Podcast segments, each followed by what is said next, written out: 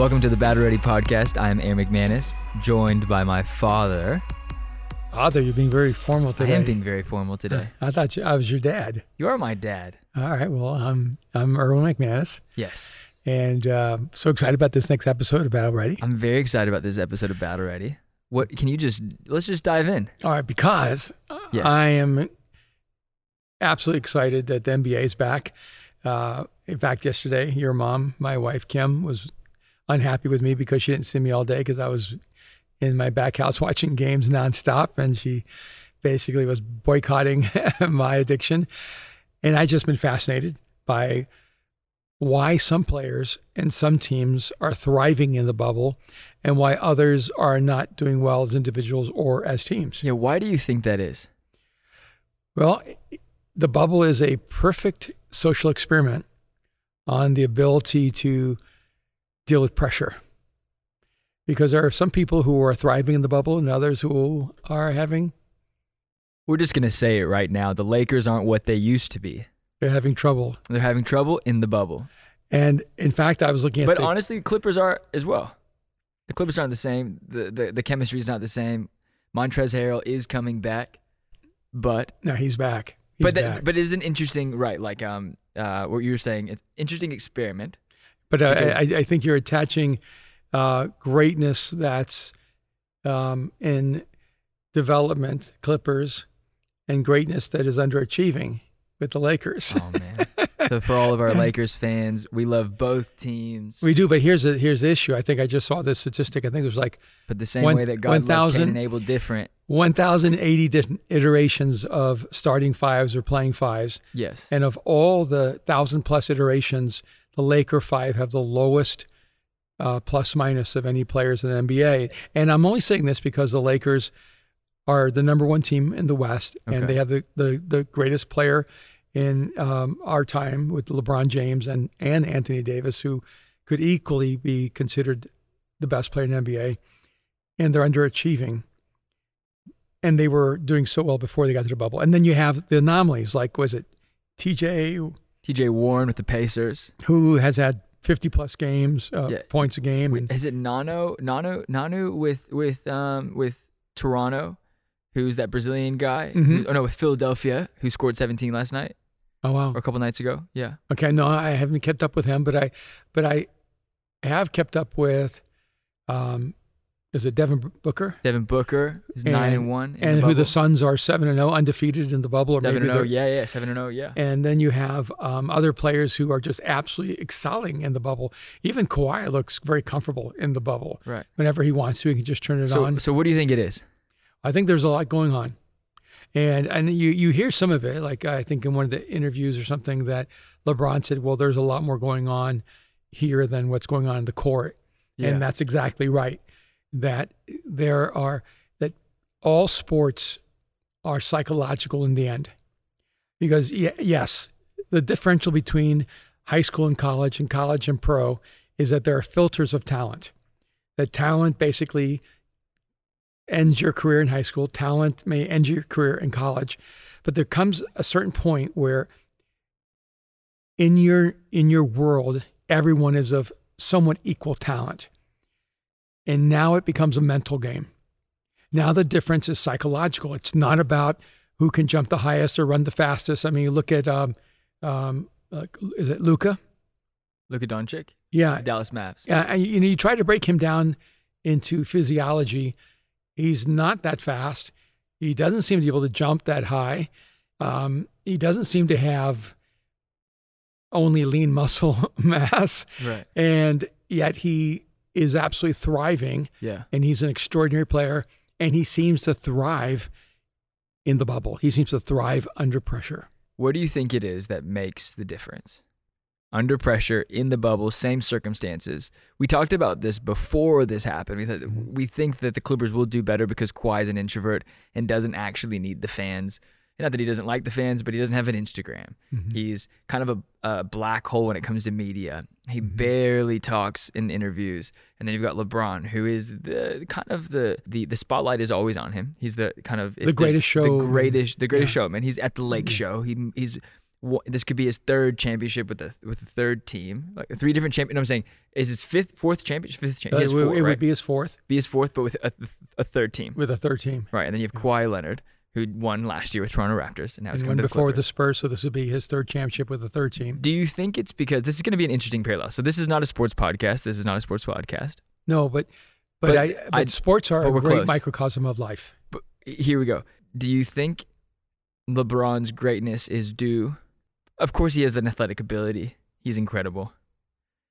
But do you think he's slowing down and unable to achieve what he has been able to achieve in the past and even just this year and this season because he doesn't have the same fan base watching him, encouraging him? He does it for the show. He does it for the entertainment. He's a gladiator. Well, you asked me, what do I think it is? And if I had to reduce it to one word, I would say resilience. No, what I asked you was, do you think he's doing it because? No, at first you said, what is You- then the- you didn't the answer it, so then I asked it differently. And and so I'd say that Now the first thing I no do no answer the thing I asked. I go back second. and say that we need to study resilience. okay no no but, But- do, do you think it has to do with the fact that he doesn't have fans in front of him? Yes, because um, it also has to do with energy. That it's it's not necessarily even just about what people would say like ego. It has to do with energy. Some players are motivated and energized by the crowd. They're energized by the spectator. They're energized because they want to be in the limelight. They want to be seen, and it it it enriches their life to feel as if they've entertained. The reason why I'm kind of I'm kind of sticking you to this train of thought because I want to like parallel that to right now. hmm Do you think that there are companies, organizations, influencers, pastors, churches who are struggling because when they're not in front of people, they lose the desire to actually speak?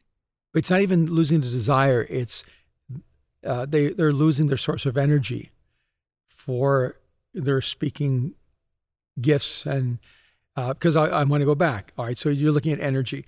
So you look at maybe players like lebron who are uh, so energized. You can tell that. They they actually create energy in the room through the fans. Right. And then you have people at the other end it takes a certain level of gravitas and charisma to be able to pull an arena of 18,000 people, 15,000 people Yeah. together. and in our city we have a perfect study of an extroverted team the lakers and an introverted team the clippers Yeah, completely branded the, differently. It's Yeah. the Lake Show at Staples Center, yeah and then it is it is uh, what is It's it? Um, really- together. Yeah, it, it, yeah, it's Clippers' whole motto is we do, togetherness, yeah, right? together. Yeah, Yeah. And it really is almost like the grit show. The grit You show. know, yeah, it's not about what people see in, in the spotlight. You know, Yeah. it's what um, what you're doing in the streetlights. It's what you're doing every day, and that no one else is seeing. And I don't know who's going to win. It's going to be really the fascinating. That Clippers to are me, going to win. that to me isn't. Oh yes, I. I, I we have to we have to commit to predictions because Well, I'm committed. I look back. I- look, I said at the beginning of the season I thought it was going to be Clippers and Celtics. right. So we'll see if I'll I'll hold to that statement, and I'm just going to play that out, ride I, that out. I do think that it would be more interesting to watch the Tor- Toronto Raptors versus the, The Clippers. Clippers. just because Kawhi left, and that's just like an incredible story to lose your main player and to still make it to the the finals and to make Mhm. it to that that big game. But the Celtics are a better team, and I think it'll be more fun to actually watch them and interesting. So oh, you can't even have this conversation without talking about Dame. No, no, but I want to No, go but we- back. we no, no, gotta- no, we no, no, we no, gotta stop. You can change the subject. Some love to Dame right no, now. no, no. Let's go back. No, no. You keep changing the subject. Do you think tie this into what's what to art to to this world as well? hmm You don't want to. Why don't you want to? I do. I just, I just wanted to talk a little about the players. Let's go bit. to let's go to Dame. but if you're not into sports, this isn't really applicable right now. Oh, who's not into sports that listens to us? Okay, No. that's true. That is true. True. I asked someone this week. You know, when you meet when you meet someone, you're like, okay, you know, what are the important things when you're going to date somebody, right? And like, do you love God and do you love basketball? no, what I was going to say about Dame is that um, it seems to me that what's more important for um, for Dame is that he carries the brand, Damian Lillard on the Portland Tra- Trail Blazers right? Who has never, never left, left. Portland, who believes in the city, who invests Yes. in the community, uh, who has become really the the the brand of the city. Yep. And I think that as long as he's wearing that Trailblazer jersey, he's going to try to play at an optimal level. when he came out this week, someone someone who um was close with Damian Lillard came out after he dropped 61 points against. I'm not entirely sure who he was playing against. dropped 61 points in a game after earlier in the week people had said, you know, it's it's not Dame time. Damian Right. Lillard isn't gonna be. That he chokes. He yeah. chokes, and you know he's had great you know moments, but you know he's there's no way they're gonna make it to the playoffs into the eight seed. And his friend came out and basically said that Dame told him he never wants to go to a super team. You know, and he asked him for advice, should I go to a super team? And he's Hmm. like, What do you want to do? And he's like, I want to beat every super team that ever exists. Again, the reason I wanted to highlight and take a moment, just kind of look at the topography of it, is that there's so many different personalities on so many different kinds of teams. Some of them are players that were already famous, uh, like Damon. Some are some that were almost obscure, like um, TJ, who was traded to the Pacers for uh, money considerations, right? Yeah. And cash, he cash, cash consideration. considerations, and and he took that as an insult. Said I'm worth more than cash considerations. Yeah. So which which that means if you don't know basketball, it means they literally traded him from a team, essentially cut him with the trade. Said he's not worth anything. They said, yeah, like give us some money if you want for Yeah. for his contract. All right. So here, let's just break down for a minute. I said one is resilience because resilience is really the ability to overcome unexpected pressure. So these are the, these are the mental attributes you need Yeah. to succeed inside of under pressure moments. Right. If, you're gonna, if you're in the trouble in the bubble moment in your life and you're wondering how to elevate above this, Right. and and the challenge with resilience is that if you don't have it before the crisis, uh, you're not going to necessarily build it in the crisis. Okay. And so you have to choose to build these muscles before you're in the bubble. Hmm. And that's the thing. You see, the players who are trying to build new muscles in the bubble are not doing as well. The players who built these muscles, these mental muscles, Yeah. before they got to the bubble, they're thriving. But the two things you can focus on, uh, because I'd say resilience is the long game, the short game is focus and energy. Uh, from my observation, the players that are thriving are able to focus and, and harness their energy. The ones that are not thriving, the teams that are not thriving, haven't been able to um, to master focus in the bubble, and they haven't been able to master energy in the bubble. Mm. And so you can hear that in their interviews. You can hear that in the conversations when they say, "Well, you know, we've never done this before. I've never played in a bubble before. I've never tried to win a championship in a bubble before. I've never played without fans before." As if you're the only one struggling through that. Yep. And the, the reality is that um, in, in the objective reality of competition, you shouldn't complain about anything that every other player is having to go through. Yeah. Oh, and I also I think this is an interesting conversation. It's taking us down a cool path because I, I also want to talk about distractions. Talk about distractions, right? Which is opposite like of focus. focus and energy will build resilience in the long run. Very so, good. but I also want to talk about distractions because I feel like the teams who are suffering the most, I would say, like, also, I think I, I'm a Clippers fan, but I- I'm also Clippers' biggest critic. Mhm. I think we aren't there. Our chemistry is not there. Our offense is okay. We have we have some incredible players, but unless we get Montrezl Harrell back and Lou Williams on that second team, and they get that energy, and they get the that, chemistry back, we we're going to be missing 36 points every game, and we don't have Beverly, and so yeah, and we our don't have pieces, that back. our pieces haven't Right. come together in the bubble the No, way there's we been because there's been lots of distractions. You get all these players that move to the bubble, quarantine for seven to ten days, and then everyone left within like the week or two. People were going back home. People were taking care of But family others- issues, funerals. Other players had worse situations on the outside, and they decided to stay in bubble. Caruso from the Lakers didn't go to his sister's wedding in Texas because he's like, look, LeBron's pouring everything into this. I'm not going to go back. I'll miss her wedding. It's okay. I'll be okay. You know, th- th- so there's this certain level of this ability to Yeah. to just go, okay, I'm going to ignore every distraction in my life. I'm going to focus on this one moment. I'm going to go down this path and I'm going to watch myself succeed. It's interesting when you listen to people talk who are really successful. There is a certain level of selfishness, which I would, which we would call focus and energy in this Right. moment.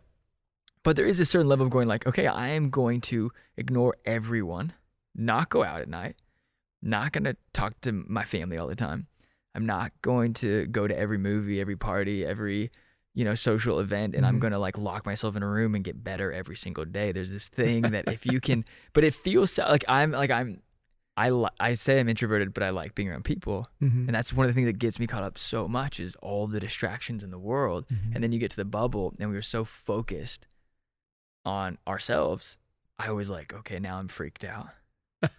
and then the further we go down, you realize that like now I have to actually take all this energy and focus it into things that are going to better myself so that when I get out of this, Mm. I'm a different person. I'm elevated. I've grown. Right. I don't want to be the same, you know? And if we could even just use this analogy, Uh, the Phoenix Suns are one of the worst teams. Yeah, they're not going to make the playoffs. They, they they have one of the worst records in the bubble. Right. And they've been undefeated. So I have to wonder to myself, is this a team that has been so underachieving because of their lack of focus? Right. And now that they're in the bubble, they're being forced to focus. They've chosen to focus, and now they're actually optimizing their potential. And I wonder how many of us think we're Phoenix Suns uh, in our in our own talent and ability and capacity because we've been so distracted that we haven't harnessed our skill and our capacity. Yeah. And and we blame it on everything else except that if we would take hold of our opportunity and our potential and our talent, we could actually elevate at a, an extraordinary level. Well, and not to pick on LeBron because I think Le, if, if you know this is the thing, you can criticize other people, but really I'm just using them as examples from what they've shared. Right? You can criticize one of the greatest athletes of all time, But I'm because he'll be fine. but this, this I always think this is funny. Like when when people criticize other people in public, especially other people that are public, like if they walked up to you, to you and were like, "I want to be your friend," like would all those critiques stand? No, because I'd be like, "No, I want to be your friend, LeBron. Can we be, can we can we go hang can we go hang Yeah, out?" absolutely. 100%. So when I say like I'm not a I'm not a Lakers fan, it's really just in the fun of being a sportsman. Yeah. You know, if so if if if if if you know, they were like, "Hey, you want to come to a Lakers game?" and and and if like, "Yes, please, I will burn my Clippers stuff." No, when Or both I'll of us would, it, would pull hide it, I out our, our secret Lakers gear. A secret Lakers gear. Yeah, you know I have the I have the t-shirt and the hat and the jacket chilling in the closet behind the Clippers stuff. just in case we need it. But but I thought I did think it was interesting because LeBron said he's not hiding his phone this year. He's not turning off his phone like he normally does in the playoffs. He's like, Mm. because my family's not here, I'm not gonna turn off my phone. There's all this stuff going on in the world, and I was like, I wonder if that's directly connected to this idea that he is distracted, right? Whereas like Kawhi, I don't really know if he's someone who like looks at his phone that often. Obviously, like we're just using these kind of as like you know com- comedic examples, but I Right. do wonder if it's a mental shift of like something that you know you have to do to focus your energy to build resilience to also build this level of competitiveness and focus so that you Mhm. actually achieve what you want to achieve at the end of the season or do we let these things get distracted due to different circumstances in our life Mhm. you know if there's a pandemic in the world obviously it's going to change how we act and live but does it change but does the if the goal stays the same why do we let things change us so easily right, so that's I'm going to ask you then. oh gosh All right, because all right, these guys, I mean, they're being paid millions of dollars millions of dollars to live in a bubble, to be separated from their families and loved ones, and and uh, and life as they know it, yeah uh, to achieve a particular goal. And some of them, it seems, are elevating, and some are distracted. So, what are the things in your life right now that you feel like are distracting no. you from stepping into the life that you actually just long for yourself? Yeah. Well, I feel like often. I mean, this we're gonna, we're gonna we're gonna go down a we're gonna go down a hole right now. distractions. I mean, I think there's I think there's a certain level of I think there's I think there's distractions and there's free time. I think that you're not answering the question. No, I mean, I think I think I think at times when I get distracted, I become self-destructive. Hmm. Right. Hmm. I was thinking a lot about this. You know, we talk about is it a lack, is it a, is it depression or is it a lack of discipline? I said that in a, f- a few episodes ago. I think in our first episode back. That's such a great insight. And now I feel like oftentimes, it, like I know I'm called, and it isn't enough to not pick up the call. Sometimes I have to be so self-destructive that I can't be called anymore. So it's like you know, if you ever like broken your phone or thrown your phone Mhm. or just like tried to cut off all communication. And I've tried different things. I'm trying different things. I unfollowed everyone on Instagram because I just wanted to like kill Instagram in my life a little bit. I wanted to like remove as many different distractions from my life as I could to be focused. And then I find myself still on Instagram looking at other people's stories, still DMing people, still saying hi to people, still connecting people. People are like, I thought you're taking a break. And I'm like, yeah, I'm taking a break, but I'm taking a break from taking a break. and so I think it's like, how do we, you know, I don't know so much about, we get distracted, but then it's, it's like, how do we, how do we swing back and like correct it and go, okay, that's a distraction or this is like maybe a black hole of my time. But how do I stay focused and hone in the energy? Hmm. Because the more I read, the more it's like, the more I read about how to be high functioning, high achieving, um, using the most of your intelligence and then my personality is that like I should work between 6 and 1 p.m. and then I should not do my main job or whatever I'm focused on that day from one to like four because it isn't actually your most effective hours. I'm more effective from six to 10 or 11 p.m. than I am from one to five, but we work these jobs. I don't really work a job that is this. Your, your schedule is like get it done when you need to get it done and accomplish what you need to get accomplished and go above and beyond. But I do think it, it, it is finding what works for you. But if you don't have the freedom to like, you know, I get to make my own hours relatively. I'm on call, but you know, what do you do if you if you're not able to work within the zone that is like your primary heightened function? Yeah. Does that make sense? Yeah, I, I, I mean, several things come to mind. The hardest arena of your life to take control of is your mind. Yes. And Why? it's, I think it's the part of us that's most complex. And Okay. so, it, it's, and I don't want to create like a hierarchy of this, but like, um, like if you if you can take care, if you can take a hold of your mind, everything else will fall into place. But it's the most difficult thing, you know. And even- when you say take care of your mind, what do you mean by taking care of it? And uh, well, you know, in, in the in the scriptures it says, "Take every thought captive Yes. to the obedience of Christ." And for those of us who are followers of Jesus, I go, okay, that's almost an impossible intention to take every thought captive, because you have ten thousand thoughts and and a hundred thousand almost thoughts, you know, and thoughtlets, and you know, how are you supposed to take them all captive? And I Right. think the uh, most of us, um, if if we try to take our thoughts captives, if we're trying to catch every raindrop, we're going to go insane. But what we have to do is we have to harness the rain clouds. And so what that means is because you're about to say, Dad, what does that mean? No, no, I'm not about to say that. I'm about to talk about OCD and high high functioning brain patterns. Yeah. Highly dis- dysfunctional Yeah. brain patterns. Stop trying to take a hold of every little thought and take a hold of what you're thinking about. Mm, that's really good. right because Yeah. if you don't if you don't choose the direction of your thoughts you will not be able to navigate the multiplicity of those thoughts And that I think that comes back to this idea of like how do you focus your energy? How do you focus your thoughts? Mm-hmm. But I do sometimes I feel like when I'm high, like I know that when I'm most creative and highest functioning, I'm also the most bizarre mentally. I know that my mind almost works and processes it at a level in which exhausts me so much. Like I was having this joke with a friend who works at a big company and and and, and they said "You- you're either like so on, you're on a thousand, or you're ghosting everyone. and I was like, it's true. Like I am like that so much because it, it like I think I let things take over, Mhm. or I, you know. But also that's part of the joy. It's like maybe that's the beautiful mind part of of my life where I'm like, when I'm in something, I want to be completely in it. Right. But so you have to be aware of your emotional psychological pendulums I Okay. I want to point this out. He said emotional and he went down. And then no, he no. put his hand. Okay. He went. He went. He started high, and then went emotional, and he went down really quick. because we all have these pendulums Okay. and so if you look at your optimal pendulum and if you look at your your um, destructive pendulum like let's say that's the spectrum right? Okay. Yeah. and The good Uh, versus evil, the yin versus the yang, the there you go and the uh, darkness versus light. you you can actually, if you pay attention, begin to identify those patterns that are moving you toward your worst self. And Yes. if you can identify the ones early enough, you can actually circumvent the extreme negative space. Do you feel like sometimes I feel like they're choices that I make, and sometimes I just feel like they're choices that are being made for me. Right. Whenever you feel like there are choices being made for you, that's when you're destined to go to the negative pendulum because you've already become powerless.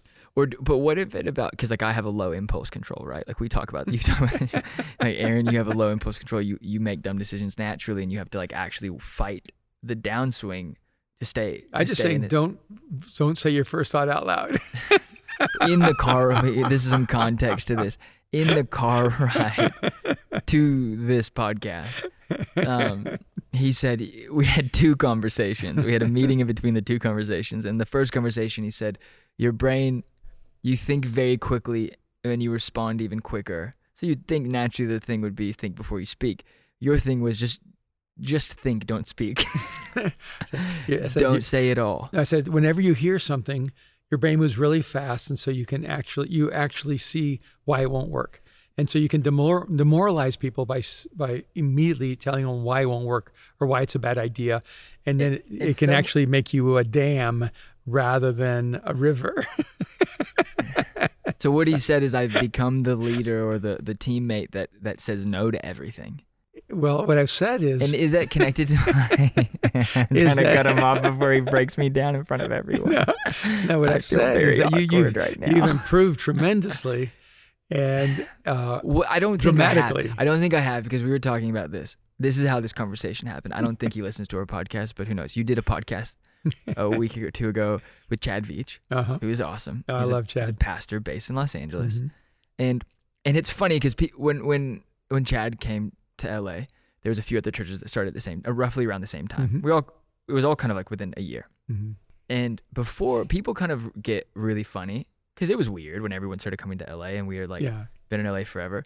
But people were like, you know, is it weird that everyone that eh, like five main pastors started churches in LA at the same time? I was like, no, because like, you know, not the church scene, but like churches in LA kind of like sucked before. it wasn't like a, it, especially for being a young person. Like there was only like, you know, super Calvinistic like traditional option and like mosaic on like the pendulum. There was a lot in between, but there wasn't like unique expressions in the middle.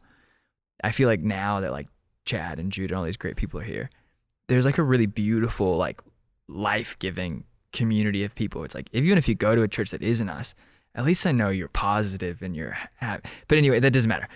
We brought up Chad because I'm like Chad is like genuinely the kindest, warmest, nicest person. so optimistic and Yeah, encouraging, and your you said your podcast was talking a lot about how Christians could be so negative, Mhm. some of the most negative people in the world. right. And whenever I get hate online, I find it interesting because it's my friends who don't know God who are like, "Why are Christians so mean to each other?" and it's just it is an interesting observation from people, and it makes us look horrible. But so then I was comparing myself to Chad, and I was like, "Yeah," because if I was giving a message that Chad gave on like, you know, why are Christians mean? Everyone would be like, everyone makes sense. Like, Chad, you're the kindest person ever. You should tell us to be nicer. If I gave that message of like, hey, why is everybody so mean? They'd be like, hey, Aaron, maybe you should lead by an example and be nicer. And then my dad thought it'd be like really great to just like go for the jugular in that moment as we were turning a corner talking about Chad. And he was like, you know what about that? Like maybe you should be a little bit less like don't don't say everything. And you say like just don't say no right away. Right. And then I get out of the car, go to a meeting with my sister and one of my bosses, Elisa Duran, who's awesome. And and then I immediately just start saying no to things. to the point where Mariah goes like, "Could you say something nice?"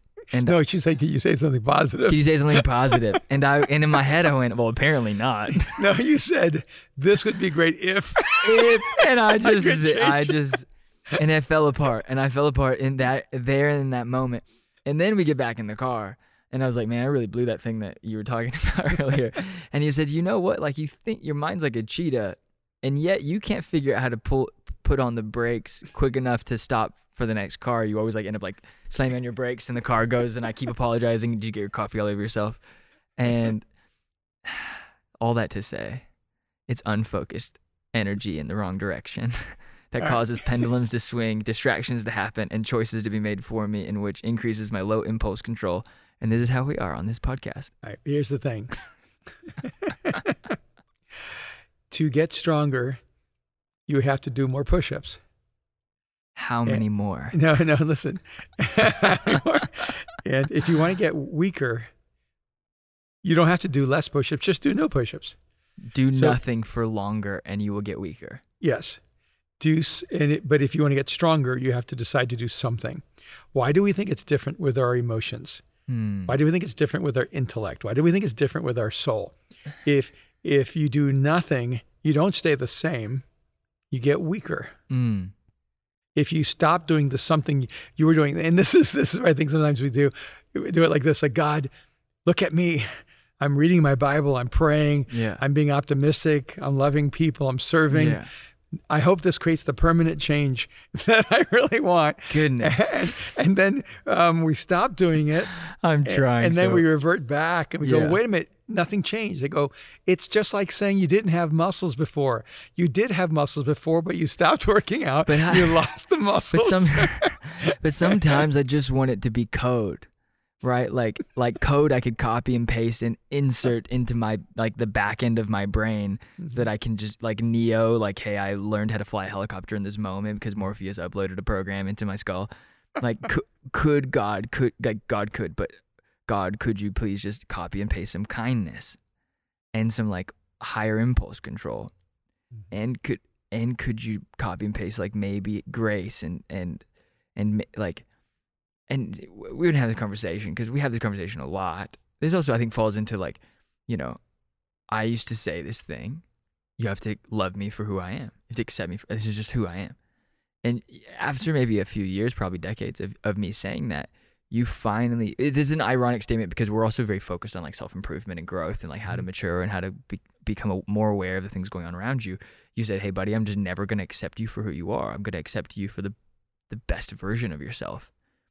You know? Yeah. And do you remember saying that? Did I say that correctly? Yeah, it's pretty close. And he always says this when I'm driving, which is which is odd. No, I mean, I'm always, I've always loved you in whatever condition or state you were in. Right. But you would, but your demand was, you need to accept that this is who I am and this is who I'm always going to be. And I would say, no, I am so glad I have people in my life who always believe in the better of me. And I, I'm always going to be that person in your life that believes in the best version of you. So bringing that full swing back to basketball, Oh, back to the bubble. back to the bubble. We can create these emotional, relational bubbles for ourselves Mhm. where we are unwilling to admit the fact that even though this is a different situation than what we're normally used to, Mhm. we've created these like social rules for ourselves going and these reasons, these excuses, these distractions going, you know, life's different right now, so I get to be this way. An anxious mess, a low impulse human, an unkind responder, a lazy worker, a disconnected father or brother or whoever. Mhm. And you're saying that, and maybe I'm saying it wrong, but you could probably say it better, and I hope you will after this. You're saying that the best teams, the best individuals, the greatest players, regardless of the situation and the bubble and the construct, they will find a way to get rid of all the distractions and hone in on the thing that they're actually trying to achieve and achieve it, despite the million excuses they could make. Absolutely. I love that. It's a great summary. So is that it? No, no, no, not at all. I think that again, let's let's take this full circle to a way we can apply this right now. Yeah. What's sucking out your energy? Mm. What are you allowing to steal from you? And the way you can know Well, if your energy is being stolen is that it, there's a, di- the diminishing experience of joy. What if it, yes. But what if it's just sometimes ourselves? Yes, That it isn't other people or No. that it isn't other like extraneous factors. right. And what I would say is the moment you realize that you're on the way to recovery, because everything around you is just the environment you have to contend with. Right. The real bubble is inside of you. Well, I, well, I have this thing, right? Like we talk about this. I, I, we have this an, an amazing ability as humans to be in the worst relationships in the world, but then when they're over, we only remember the good. We want them back so bad. We want them back so bad. There, there are actually psychological studies on this. Right, right. Yeah. you, you've brought them to my attention because I'm that person. Like I'm like, this is the worst relationship. Get me out. And then I get out and I'm like, I love, I loved her, and I hate myself. No, but but like, and I say that jokingly, but it's a real thing. Yeah, but you feel it deeply. But then I'll come up with all these reasons why it didn't work. But then it will always come back to the fact that maybe I just I wasn't the healthiest or I wasn't the person. I was, and that's what makes it really hard because I'm like, okay, well, if I just fix myself, then it will fix that situation. When we are the problem, how do we focus our energy to not just build resilience, but to actually change the result? So I don't get into the next relationship, the next situation, the next work situation, the next life fight, whatever it is, and actually get a different result. How do I weed those things out? How do I red flag those things in my own self? Mm-hmm. See, I, I think that's a really important question. I think on a practical level, relationally, even as you change, you cannot you cannot always change enough for the person you're with. Okay. And because a lot of times people don't see you for who you're becoming, they see you for who you were. Okay. And you have to give yourself the grace to go, um, we tried and we both need to move into new relationships. Right. But then you come into the next relationship, not the same as you went to the last relationship. You go into the next relationship having grown from that relationship so that you're already a different person. At this rate, I'll be f- roughly around 60, the rate in which I'll be, you know, able to fully function as a partner in life. And well, I, I, I think that 32 is a great age for you. and, uh, But I do think, I, I think it's a cool conversation Yeah. to have. No, I think it's important for so many people, but you you have to give yourself, and I go back to the word grace, the grace to believe you're not the same. Hmm. And humans don't give each other that grace to say you can grow, you can change, you can be different. But just because people don't doesn't mean that um, God doesn't that we can't give it to ourselves. Right. And and as much as possible, we should give it to other people as as well. And then um, it's like putting. I, yeah, I've only rock climbed or or what is it? The rock wall climbed a few times in my life. Right. And but I, what I did know is that you don't ever move. Like you basically have two arms and two legs that you're working with, and you keep one secure. You don't move all four at the same time. And so if you put in the peg on your left hand, then you can elevate with your right hand or elevate with your right and left foot. And a lot of times we try to make changes by moving all four at the same time. and We go flying downward, crashing. And what Right. you need to realize is no, growth is incremental. It's one peg at a time. And then you move one peg at a time, one peg at a time. And so instead of uh, beating up on yourself, and I, know, I don't mean just you, I'm just anyone No, listening. no, Yeah. this is an autopsy. We're, we're using my life as, Yeah. and uh, you go, okay, you know, I, I moved that peg from here to here. I Yeah. moved that peg and I've made this progress. I'm growing. I'm becoming uh, a more patient person, a more kind person, a more compassionate person, a more generous person. I mean, there, there was a season in your life where um, you, you would not have been known by generosity, but now you're known as an extraordinarily generous person.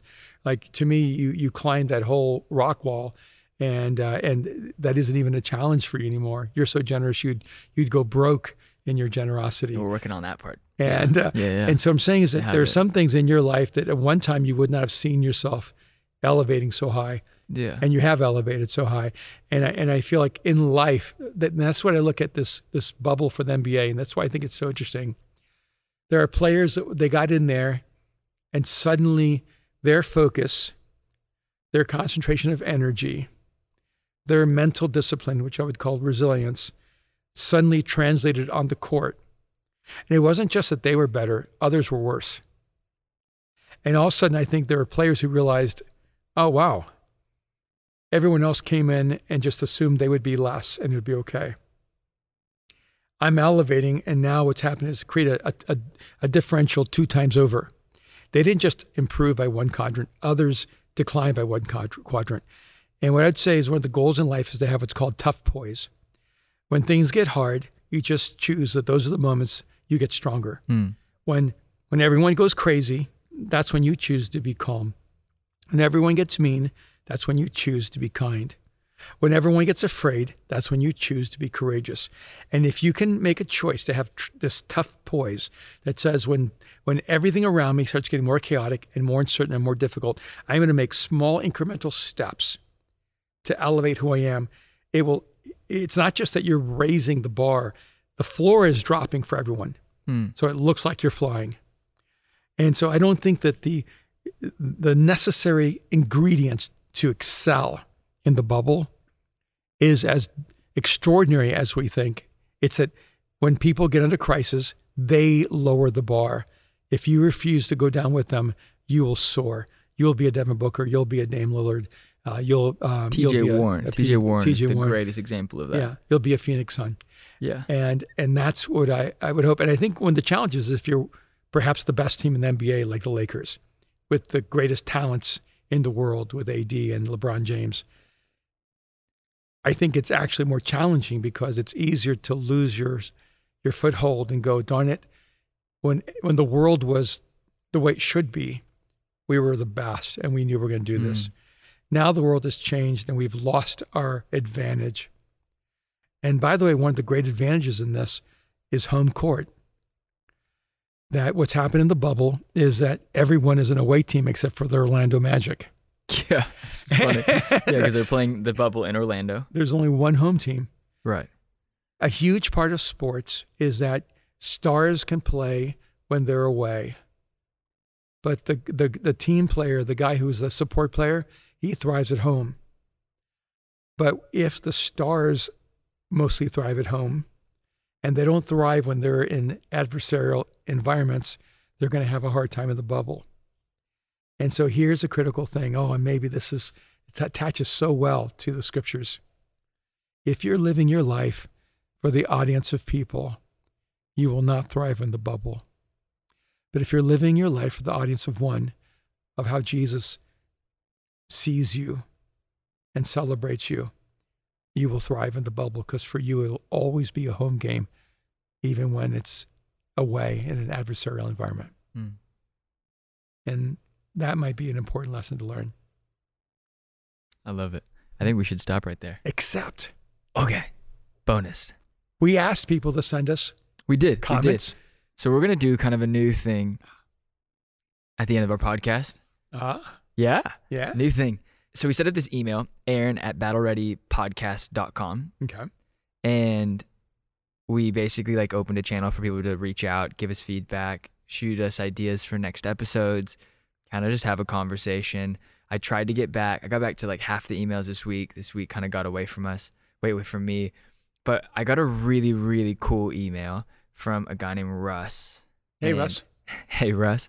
and he he actually shot a really long email, which I thought was really cool. Does Russ say what city he lives in? He actually doesn't. Hey, guys, tell us where you're from. Yeah, tell us where you're come from. Most of the people did, Okay. but Russ didn't. But he but he he kind of gave, and by long email, I want it was pretty short. But then he gave like a bunch of different ideas of like things he would he would love to hear on a podcast with us. And so can I can we just kind of go into a little bit of his email? Sure. I wrote him back a, a quicker response because I was like, hey, look, we're gonna actually do some of this in the podcast, so like I'll just address it in the podcast.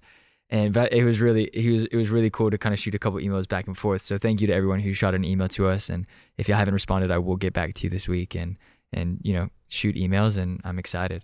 And also share the podcast and rate the podcast on awesome. iTunes. Yeah, if you're on if you're listening to the podcast on YouTube or Spotify, go to Apple and rate the podcast. You can give us one to five stars, write a review, give a comment, whatever you want to do. Um, but do that. That helps us. Um, okay, so here's the first thing. First question. Last three books you read and what stood out?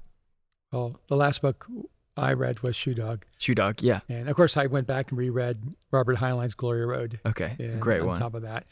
And Have you read Dune recently? Not recently. Not recently. I saw you had it at the house. I didn't know if you'd gone into it yet. decades, decades, They're decades make, making a movie on it, which I think is kind of cool. Yeah. I had uh, a Devil Wears Prada moment because I someone from the our team was at the at the Grove, it was like a mall hmm in our area, and they're like, "We're going to Barnes and Nobles if you need anything, or Apple Store." And I was like, "Oh, can you go to the Barnes and Nobles across the street? Can you get me Ready Player Two, this sci-fi novel?" and they were, and and then I get a text from Tess, who's one of our producers and our teammates, and also a good friend, part of our family. She's like, "Hey, Ready Player Two doesn't come out till November 24th." And I was like, that sounds like a you problem, not a me problem. And I was mostly joking, but I was kind of in a spicy mode. And she, I think she just didn't respond. And then she called me later and was like, hey, we might have actually gotten you an early copy of this book, Ready Player Two. And if I did, that's the biggest. That would be the book I read next. Oh, and I have to mention a third book. Okay, a third book. Our friend Arcos has a brand new novel, first sci-fi novel called Skywatchers. That makes that's awesome. It's that's so cool. out in the next This is her. months. This is her third. Her third book published, yes, it is. She's normally in what that young adult like genre, YA genre, but this is her first sci-fi. sci-fi, and Really her exciting. and I have, for years have talked about how we love sci-fi, and so Yeah. I'm so excited for That's her. so exciting. And her husband's actually a lifelong friend of yours. Uh, David is amazing. I grew up with him, kind of like a big You're brother. like your big brother. Yeah. And and I remember like I would grow up with him, and he he lived with our family uh, multiple times before he got married. And I would like eat cereal on Saturday mornings, and he would do push-ups, and I'd be like on his back while he was doing push-ups and watching cartoons and the whole thing. so go to Amazon, pick up Skywatchers, Carrie Arcos. Yes, Skywatchers Carrie Arcos. It's gonna be exciting. Other questions? Other questions. Here's the next one from Russ. He he asked a question about your personal life. I heard about Erwin's creative room. Would love to see pictures. Uh, debatable. Um, hear more about it. Uh, hear more about his writing process and routine. You also spelled here wrong, but we're not going to judge. Um, even how you both approach the spaces of your life to make them attractive, inviting for what you're wanting to achieve or experience. See, like this is such a great, such a. It's like three lines, and it says it, it create such a great conversation. Well, a couple of guys came over this week and helped me move all the stuff in my room again and again and again. It probably won't be the last time, so I keep rearranging it, uh, moving around all the chaos in that room and creating a, a space that I enjoy writing in and creating in and playing in. Um, so maybe one day we'll do a little tour. No, it's it's such a cool room, and and you kind of you have both like creative space, some fun space, Uh, yeah, some workspace, two meeting two walls that are basically uh, whiteboards, where I can write and erase. books and stuff. Yeah, Uh, ping pong and foosball table yeah. and And it's, some, it's funny because it's not a big room, so you're like, how do I move all these things? I'm like, you just have to start getting rid of stuff. and uh, and I can't. You can't. everything has meaning in there. Okay. And so it's a combination of art Yes. and sports Yeah. and uh, creativity, imagination, all that pulled together. And I'm really bad at decorating my house, so usually I ask a friend or someone else, and that's really just not my forte. I love aesthetics, but not in my own personal space for some reason. Yeah. I have a lot of old graphic novels. I have a lot of old um, I- uh, 33s, long do. play Beatle albums and stuff like that. you have a ton of amazing all classic comics. yeah. Super cool. And like some cool sports paraphernalia Yeah. that you've kind of acquired over the last you got the LAFC golden shoes. They sent that They to you did. for They humanitarian work. Beautiful award. it's pretty Yeah. cool. Um okay he went in he did one that I actually want to do a whole podcast on. He- this Russ is great. Uh, future of the church. This one I thought was really interesting. What do you guys see? I'm going to say the names because we love all these Sure. people. John Mark Comer who I love seems to kind of scoff at the whole digital is the future talk and seems to just want normal again Michael Todd, who is also incredible in podcasts, is all the fu- this is in quotations. The future is digital and it changes everything and changes everything. Judah is Judah Smith is capitalizing on church home concept and closing buildings, etc. And of course, there's all sorts of approaches in between.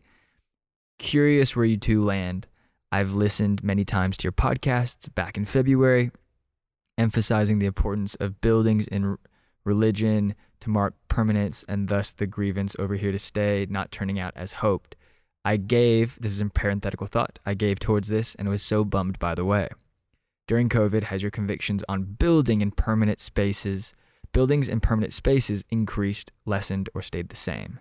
Yeah. There's a couple different things here. That's a lot there. So can we just address the future of the church first? sure. Or Let me- whatever you want I want to work backwards because, Always um, working backwards. yeah. Here what- to stay. The last question. Well, it's because um, I'm 62 years old, basically, and here in LA for 30 years, and I've never tried to buy property ever in the 30 years here as a church, and um, and even before that, uh, before I came to LA, uh, buying property was never a value or a high priority for me.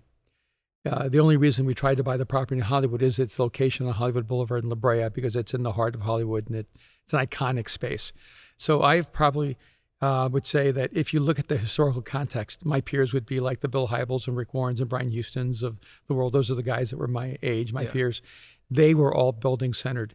They bought massive buildings, have properties, Right. and put a great amount of the church resource into properties. Yeah. I was probably the singular person of my generation with the amount of like influence and and um, and weight of a ministry that never bought property. Yeah. So uh, buying, trying to buy this property was not within my view of reality. It was an, a unique exception because of where it was and why we were doing it. And I think it's really important because sometimes we confuse a person's value systems with a particular strategy. The strategies can change, but it doesn't mean your value systems have to change every time. Uh, I think you said that John Mark Comer was saying that uh, the future is not digital, and that, then that's actually right. The present is digital. Yeah, we are already digital. Yeah, to, to, say that the future isn't digital is to not be realistic about the present. Right, because Yeah. even how you are consuming this podcast in in this moment is not analog; it is digital. And everyone who's hearing him say the future is not digital is hearing Unless it through yeah, a digital medium. no one is in the room with him at the yeah. moment. So the reality is that um, whether you like this reality or not, it, it, we live in a digital reality. yeah, it, it, yeah, we could go so deep down that And- trail of thought. Right, and we tend to be bipolar in our in our views of the future. Uh, just because it's digital doesn't mean it isn't going to be personal. Mm. And in fact, the more of something you get, the more value the opposite becomes. And I, I love the fact that you've pointed out that uh, vinyl has become almost more valuable. And yeah, yeah. I- think I think vinyl is is a great example of that. Right? They Mhm. said vinyl was gonna die when the cassette tape and then the CD came out. Yeah. and then in reality, cassette and CDs have pretty much died. And vinyl is this thing that is so tactile and beautiful sounding that it has created its own subculture and has kind of like revitalized and had like a complete upswing in its popularity and its ne- and its um, necessity to the music industry. But you can't take vinyl on a plane and listen to it while you're flying to, you know, London or Mexico City or any of the places we're going. So you can't take it with you. So it is this idea that if you want to modernize, it's something that you said to Rob Bell 20 mm-hmm. years ago that if, if you want to be remembered, if you want to go down in history, if you want to be remembered, you have to write books. Mm-hmm. That, you, right? Like you can't just think. It's not enough to just think and to speak. You actually have to put it down into writing. It's the same thing with, with, with this new era of digital. It's like it's not just enough to say it. You have to actually record it. You have to put it out there. Yeah, I, I think an interesting, maybe side note would be, I don't think anyone thinks the NBA bubble is going to replace an actual NBA experience live, No, what's their new branding?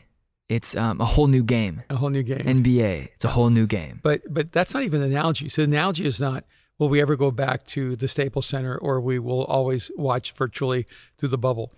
That's not the that's not the real comparison. The question is why hasn't um, NBA what is it 2K or the video? Right. NBA 2K. Why hasn't NBA 2K replaced the NBA?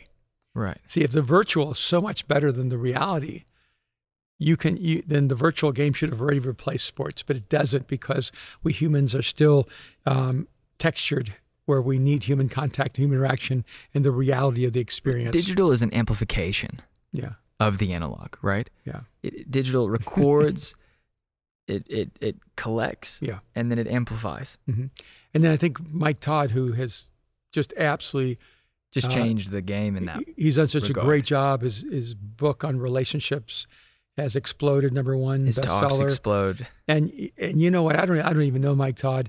I just uh, No, I, you did. Did you, you? Met him. Did you meet him? Uh, uh, I met him, and I didn't know who he was, and he was the kindest person. I'm just saying I don't know him. You know, right, right, personally. right. Personally, right. Uh, but everything He's I've seen about him, he's the warmest, kindest, most authentic, beautiful human being. So and I'm I would so say he great- genuinely is. Yeah, I'm so glad for his success. Yeah. And but I think he's somewhere in the Midwest. He he is he in Tulsa? I think he's in Tulsa. Tulsa. Yeah. And for him to have the level of impact that his gifting and talent and message is Yeah. going to have, his world is digital.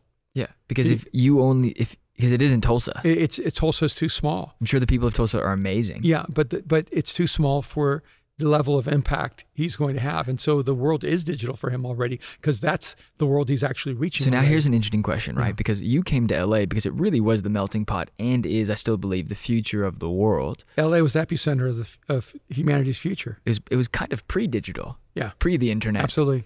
Would that change? And the only reason Mike Todd can can well, one, if, if God's in your life, it doesn't matter where you are. He's- Yeah. I think that's the greatest example. It's like Yeah. you can be in Tulsa and God's still going to use you to build something massive.